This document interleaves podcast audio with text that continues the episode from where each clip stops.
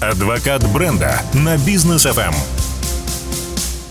Друзья, приветствуем вас. Это проект э, «Адвокат бренда» на волнах Бизнес FM с Анной Осиповой. Анна, добрый вечер. Добрый вечер, слушатели. Да А, мы э, сегодня обсудим важную такую тему, э, которую не все до конца понимают, как использовать в каких-то результативных, чтобы, чтобы это было результативно. Э, Напомню нашим слушателям, Анна Осипова, управляющий директор группы компании «Учет», сооснователь, совладелица э, франчайзинговой сети бухгалтерского аутсорсинга «Учет». Э, И сегодня обсуждаем тему сторителлинг. Раска- Как правильно рассказывать истории. Вот, кстати, э, среди наших э, гостей эфира иногда действительно вот эти вот практики сторителлинга, ну, не помешают. Я помню, был у нас один из гостей, это в самом начале открытия бизнес FM было, когда он пришел, хорошо, что мы с ним пообщались за 20 минут до эфира. Мы примерно поняли, чем он занимается и так далее. Человек очень хорошо рассказывает, но как только включается микрофон, все, конфронта нет у него, он это все не конфронтирует, и э, интервью строилось по типу а если в вашей компании сделать вот так, вот так, вот так, а потом все это переделать по-другому, получится такой результат? И его ответ – да. И, и так было все интервью, нам потом писали наши слушатели, мол, что это такое, почему это так, ну, ну вот, вот Не так вот. шмогла. Да, коммерческий гость был у нас э, тогда. Вот, то есть, ну, действительно, сторителлинг это очень важно. А, для начала, Ань, глоссарий, как Да. обычно. В прошлый раз мы объясняли, что такое нетворкинг, в этот раз объясним, что такое сторителлинг. Нет, это только начало, да? Да. Сколько слов? Еще других важных слов мы знаем. Да. Итак, сторителлинг. Истории, которые... Сторителлинг, да, рассказываем истории а, из нашей жизни, которые вовлекают в тему, которые а, помогают добавить красок в разговоры и которые сделают а, наш рассказ или нашу продажу Мгм.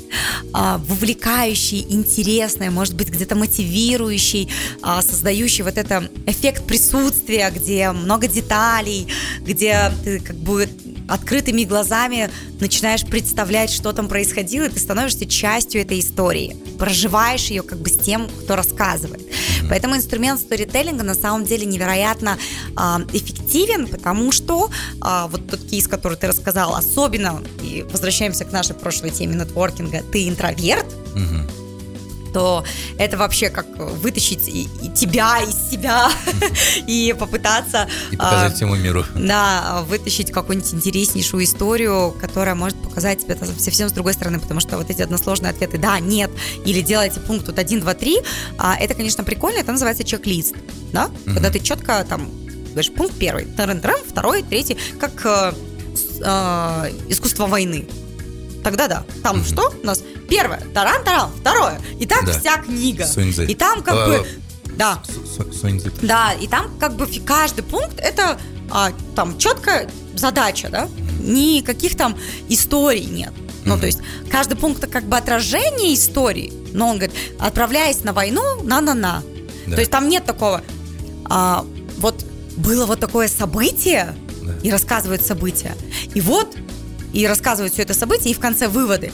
Вот, Ну, там это, вот дес- это действие Да. было вот, э, оно вот можно вот в этот пункт То есть, отнести. грубо говоря, Это вот если вы такое, да. идете покорять там а, город 100-тысячный, вам нужна армия там, 20-тысячная. Для того, чтобы повести 20-тысячную, нужно Она- столько да. денег, чтобы ее прокормить. Да. Все, без, без, художественных каких-то вставок. А здесь вот как раз-таки та самая художественность, которую мы добавляем. И у нас а, есть два самых распространенных типа сторителлинга. Это первый там, формат мотивирующий, и второй такой классический. Вот мы сегодня с Данияром будем играть. Сегодня будет ролевая игра. Да. А, мы Хорошо, будем- что мы сказали добрый вечер. Ну да, вам 18 плюс, тогда у нас для вас интереснейший эфир. Сторителлинг. По- Поехали. Но первое, да, ам, почему сторителлинг через 72 часа после вашего выступления? Чем бы вы ни говорили, или на какой бы встрече вы не были, люди запомнят только ваши истории. Будут смутно помнить, чем вы занимаетесь, или конкретно, чем занимается ваша компания. Но будут помнить те истории, которые были связаны с вами, о чем И вы успели рассказать. яркие, Да. запоминающиеся. И на самом деле там есть четкие правила, как мы эти истории рассказываем. Мгм. И это не просто так, типа, на эмоциях. Вы знаете, это был экспромт, вы знаете? Хорошо отрепетированный экспромт вообще прекрасен. Mm-hmm. Как говорится, лучше худой план, чем никакого плана. Да. Вот. Итак, а, мы с вами сейчас вот разберем два формата этих историй. Мотивирующие и классические. Вот классические мы после рекламы расскажем. До рекламы mm-hmm. будем разбирать мотивирующие. У нас mm-hmm. их будет аж две истории. Одну расскажу я, как пример, и второй расскажет Даниэль. Я такой, записываю. Да, вот, вот для меня это сюрприз. Пока Анна сейчас будет рассказывать, я что-нибудь да вспомню, надеюсь. Да, да, да. А, итак, тезис в мотивирующий, он звучит э, первым. То есть, например, он звучит так.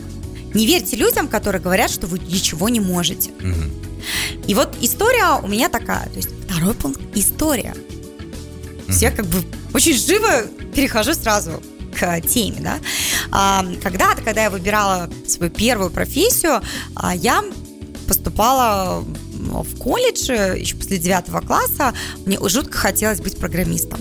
Я вот влюбленная была в компьютер, мне а, я прям видела как все это развивается, тогда эти были 90-е, в общем, короче, mm-hmm. жуть да. какая, да? Вот. И мне так хотелось прям, а, чтобы я была программистом, но я человек очень творческий, а, мне безумно нравилась история, литература, география, я была там во всех кружках, которых можно. При этом я занималась там спортом, у меня был разряд по шахматам, то есть я такая еще там про логику. Мне, в принципе, нравилась математика, но не так, чтобы я там бежала как на историю или географию, но а, мне там нравилось, что математика, ты вот как бы ты все время видишь какой-то конечный результат. И он там или правильно, или неправильно. Вот такой, там, ни право, ни лево. И мне тоже это очень нравилось, потому что мне это импонировало, а, когда ты не делишь на полутона, у тебя есть там пятерка или двойка, там, да, да. ты или верно сделал, или неверно. Там нет такого типа за пример тебе поставят три. ну, то есть ты половину сделал, половину не сделал. В итоге ответ какой? Неправильный. Значит, не сделал.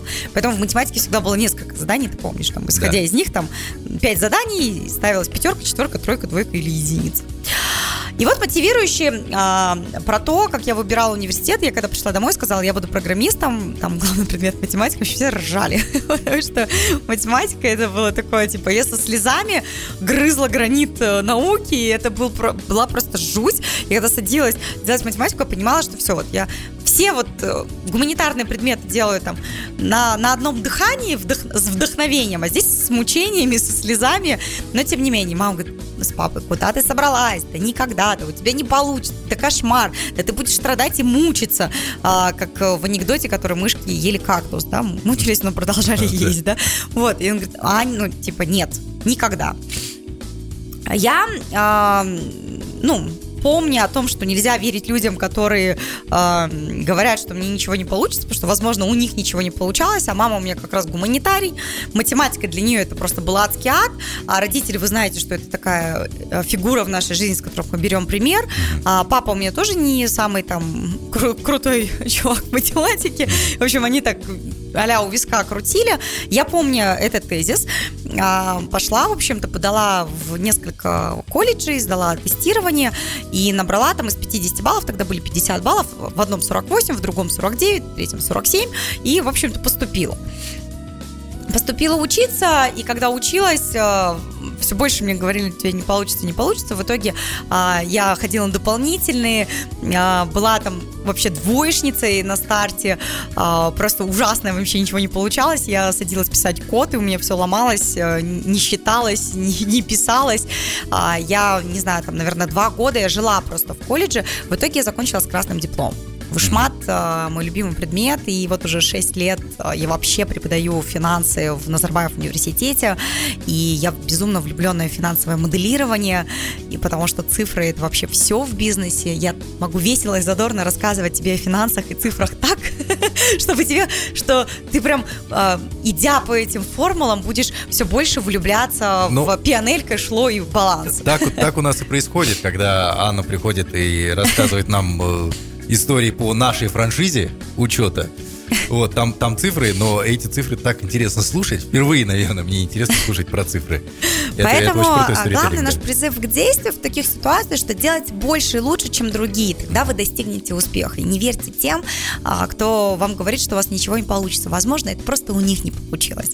И да. вот то, о чем я сейчас рассказывала, это называется мотивирующий сторителлинг. Угу. То есть ты рассказываешь ты, тезис первый не верьте людям, я вам, Даниэль, скажу, что не верьте людям, которые говорят, что у вас ничего не получится. Я с этого как бы начинаю. Угу. И вы такие, о, нифига себе, чего это я не должен им верить? Я вам сейчас расскажу историю, и вы начинаете рассказывать историю. То есть вы, вы вовлекаете. Я вам начинаю рассказывать какие-то детали.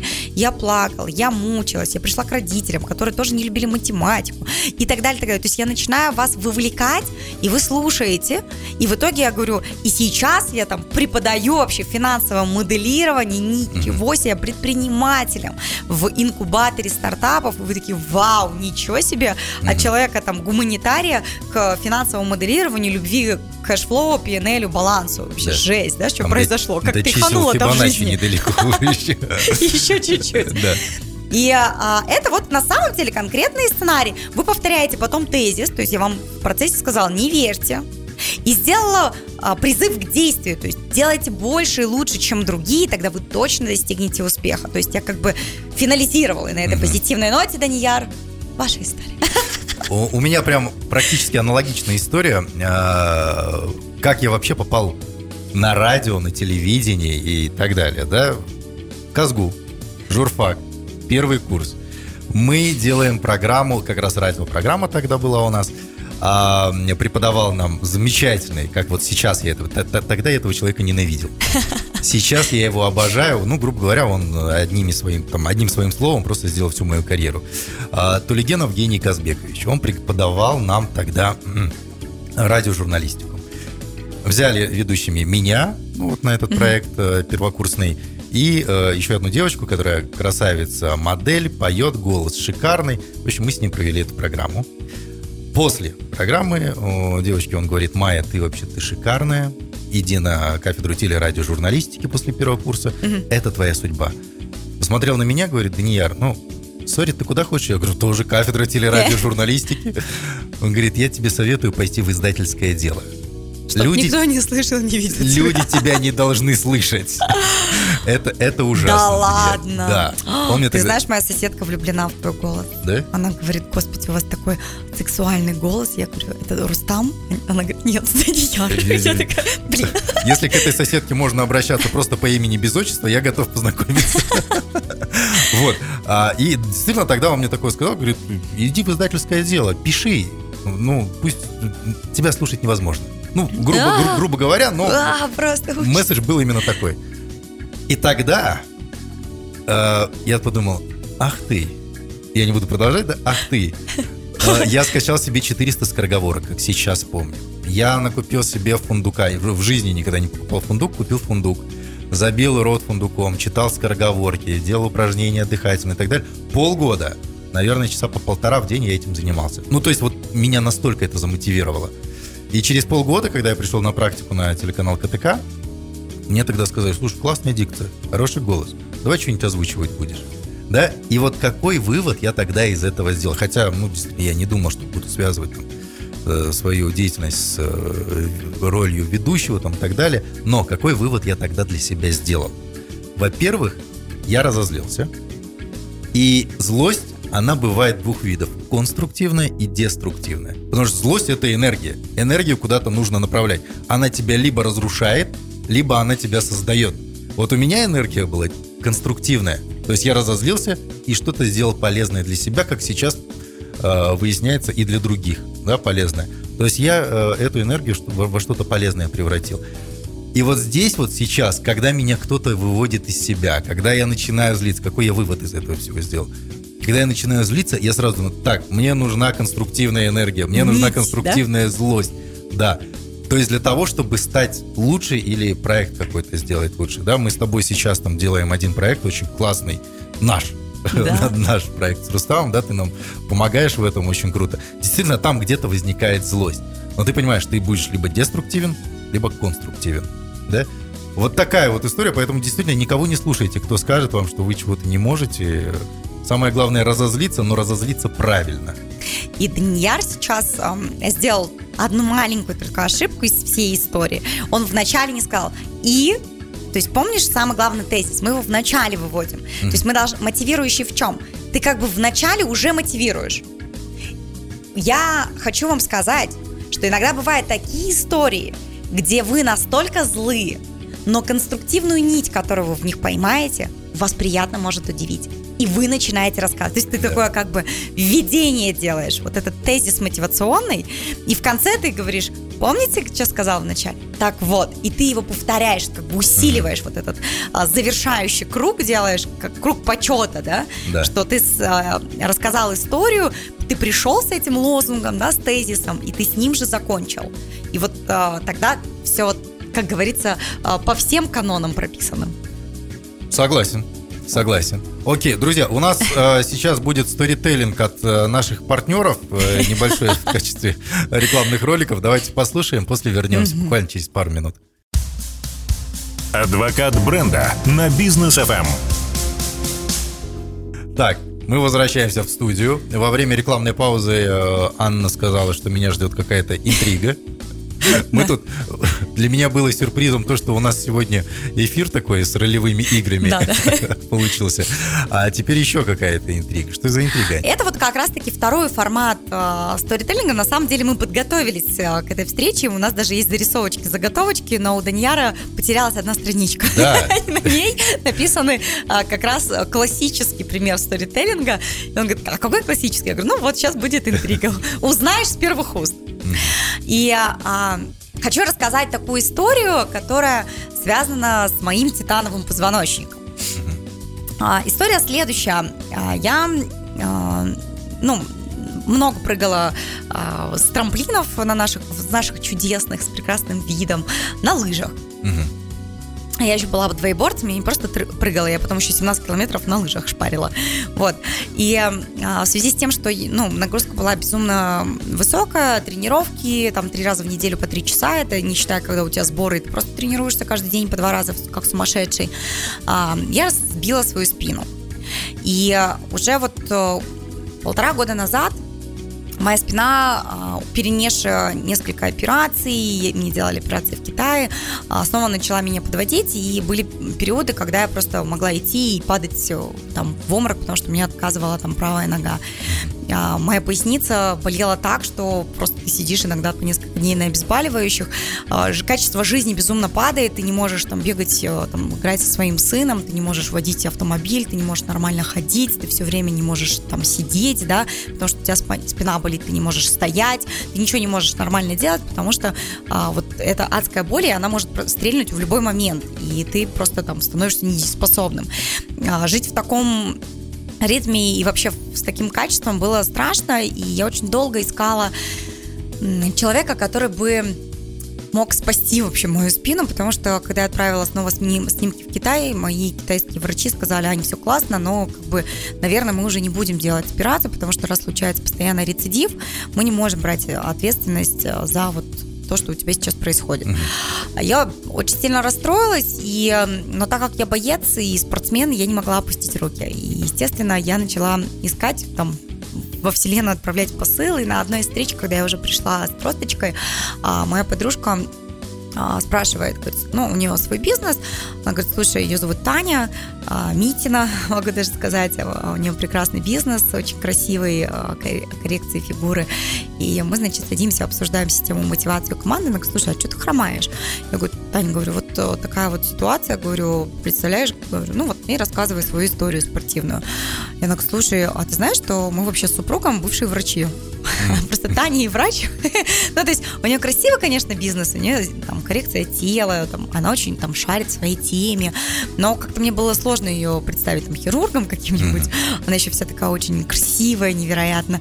А муж у нее там холодильными установками занимается. Ну, в общем, короче, не врачи. И она говорит, да, мы учились вот в университете в Новосибирске, и вообще наш друг, он очень крутой нейрохирург, он делает операции на позвоночник, и мы вот буквально, а это была прям пандемия, пандемия, она говорит, и мы вот буквально полгода назад в Новосибирск там э, возили своего отца, короче, ему сделали операцию, все нормально, он ходит, прыгает, в общем, ну, что сидим? Что сидим? Записываем номер телефона. Я говорю, вау, ничего себе, давай, я хочу с ним познакомиться.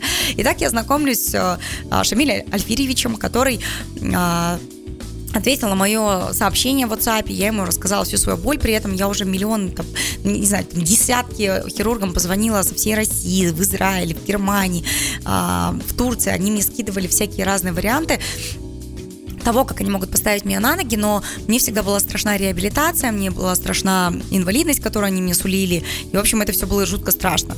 А, когда я скидываю ему, он говорит, э, очень так сухо, «А, приезжайте, мы посмотрим. Я говорю, понимаете, я в Алмате, в Новосибирске, самолет ну, не летает, ну, поезда не ездят. Он такой говорит, ну, типа, ваш выбор. Я такая, блин, что за фигня? На дворе февраль. А, там вот-вот будет мой день рождения, он говорит. Ну, вы можете приехать, я, правда, через э, 10 дней в отпуск ухожу. Все успеете, можем сделать даже операцию. Он говорит, а я говорю, вы поставите меня на ноги? Он говорит, а что не поставим? Я такая, ну, как бы, а гарантии? Он такой, вы приедете, я посмотрю, типа, болеть может по-разному. Я говорю, мне вот так вот, он говорит, это с ваших слов. Дайте мне ваше тело. Ну, типа, ваши файлы и МРТ, это прекрасно, дайте тело. Я приезжаю, и, в общем, там отдельная там огромная история о том, как все это происходило. Итог. Я хожу от меня отказались все врачи, от меня отказались э, в Китае, от меня отказались э, в куче стран. Мне, мне могли посоветовать только там, получение инвалидности, располосовать всю мою спину, и, а, возможно, я буду ходить, а возможно, нет, да. И а, я весь свой позитив отправила в сторону Вселенной и попросила себе дать вот такого человека, хирурга, который не откажется от меня. Сегодня я бегаю, прыгаю, живу полноценной жизнью, у меня нет боли, я счастлива. Тут, тут, фу, я, я хочу сказать. Веду передачи, я кайфую, мне нравится тот ритм бешеный, в котором я нахожусь, я летаю постоянно. И а, основной вывод, никогда не верьте, кто говорит, что вы ничего, у вас ничего не получится, и вы не справитесь. И там, не знаю, Вселенная не отправит вам там, этого человека или там эту ситуацию. Верьте в себя, в свой внутренний стержень и боритесь. Боритесь до самого последнего дня, потому что если есть хотя бы один шанс, вы должны за него уцепиться, тогда все получится. Слушай, крутая история. Классический сторителлинг. Классический сторителлинг. Ты знаешь, ты, ты меня сегодня выручаешь своими историями, потому что я сижу думаю, а о чем мне рассказывать? Первый раз у меня очень похожая история была на твою. Во второй раз у меня прям, ну, не один в один, да, но очень тоже похоже. Все. Мне было 9 лет. И так случилось, что я получил травму. Травму шейного э, спинного мозга, шейный отдел позвонка, э, э, как, как это называется, сотрясение мозга и так далее. В девятилетнем возрасте все это. А, реанимация, больницы, куча врачей и так далее, клиническая смерть у меня была, ну, Ой. много всего. В итоге в реанимации врачи подходили, я тогда еще сейчас помню, э, с иголками и почему-то тыкали мне в ноги постоянно. А я не чувствую, они тыкают прям насквозь. Я не чувствую. Переводят меня в э, палату общую потом уже. Естественно, все это время со мной моя мама. У нее там вообще безумный стресс, потому что ребенок там несколько раз в реанимации э, концы не отдал. А и когда меня выписывали из больницы, врачи прямо сказали маме, ну, покупайте инвалидное кресло, все, ребенок, скорее всего, ну, уже ходить не будет. Ну, он ногами ничего не чувствует. Вот. И вот здесь вот у меня мама боец, борец и вообще, и, и, и все, да.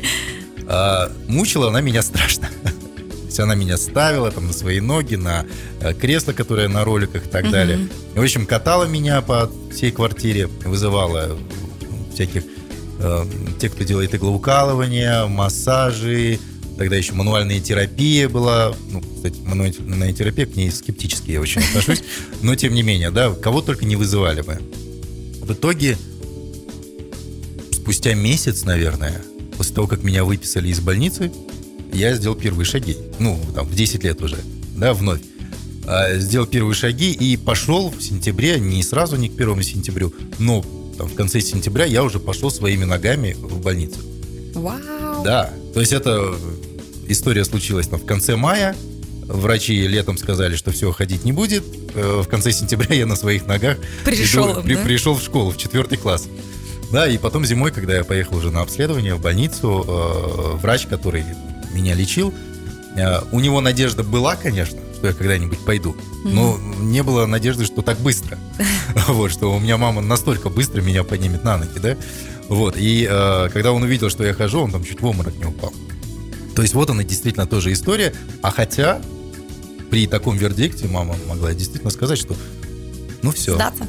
Сдаться. Все, врачи сказали, все, ладно, где там, где угу. покупать кресло, как его учить передвигаться в нем и так далее. Нет, опять-таки, вот э, за это огромное спасибо моей маме. Сегодня я тоже там, ну, не бегаю, не прыгаю, потому что мне лень. Экономлю энергию. Экономлю энергию, Накапливаю. Да. Но живу тут тоже полноценной жизнью. Да, то есть, ну, действительно, вот. не И классический сторителлинг – это когда мы с вами рассказываем историю и в конце делаем вывод. Ну, то есть мы не делаем вот то, что делали в мотивирующем, то есть посыл в начале, угу. тезисы, э, линия, да, такая yeah. событий, завершение, повторяющееся из начала. То есть мы э, такую классическую, чаще всего у нас именно классический сторителлинг. Мы очень быстро можем вспомнить любую историю, которая у нас произошла, и в конце сделать вывод. Но история будет с выводом э, только тогда, когда вы его сделали. То есть вывод какой? То есть мы должны сказать, не верьте, даже когда от вас все отказались. Я типа, больше хочу сказать, мне все поставили, абсолютно все писали, что я никогда не смогу иметь больше детей, что мне нужно холить или леять своего сыночка, потому что все, ну, как бы у вас позвоночник э, поврежден, вы не сможете, вы даже выносить не сможете. А, я получила на руки документ, где, в котором написано, вы можете выносить ребенка, вам не нужно делать кесарь, вы можете родить его сама. Это, О, ну, это, это настолько круто, там гинекологи в оморок упали, сказали, да ладно. Ну, то есть и нейрохирурги сказали, если ваши не возьмут вернуться, приезжайте к нам, мы здесь родим. Ну, то есть это к тому, что круто, верьте в себя, верьте в каждый шанс, за который можно биться, потому что именно тогда проявляется вот эта наша внутренняя сила, когда особенно в наш, нас верят. И классно, если у нас есть такие мамы, которые, когда мы не готовы биться, они готовы биться за нас. И э, когда есть люди, а, когда мы сдаемся, они не сдаются. Когда мы находим в себе силы, видя, как верят в нас, это невероятно круто. И вот таких историй так много, что а, их будут запоминать люди. Они будут запоминать, что вы реально боец. У меня очень много контактов есть, когда я выложила свой первый пост а, с больницы, как я пошла, я пошла на следующий день. Я, я, я, я, я себя сейчас чувствую на службе в протестантской церкви немножко такие мотивирующие истории. И вот а, тогда мне очень много людей, которым я просто помогла, познакомив с контактами. И э, эта история не про работу совсем, а про добрые дела, которые мы можем делать. Рассказывайте самые интересные истории из нашей жизни. Друзья, вот такой вот сторителлинг сегодня э, на примерах э, постарались показать, как же все-таки это работает, да, структуру, структуру Структур. сторителлинга. Это очень важно, потому что истории рассказывать нужно уметь, их нужно рассказывать, тогда больше какой-то сопричастности именно с вами будет у тех, кому вы все это рассказываете. Ань, спасибо большое. Спасибо большое, и пусть у вас будет как можно больше адвокатов бренда, которые рассказывают и пересказывают ваши истории успеха.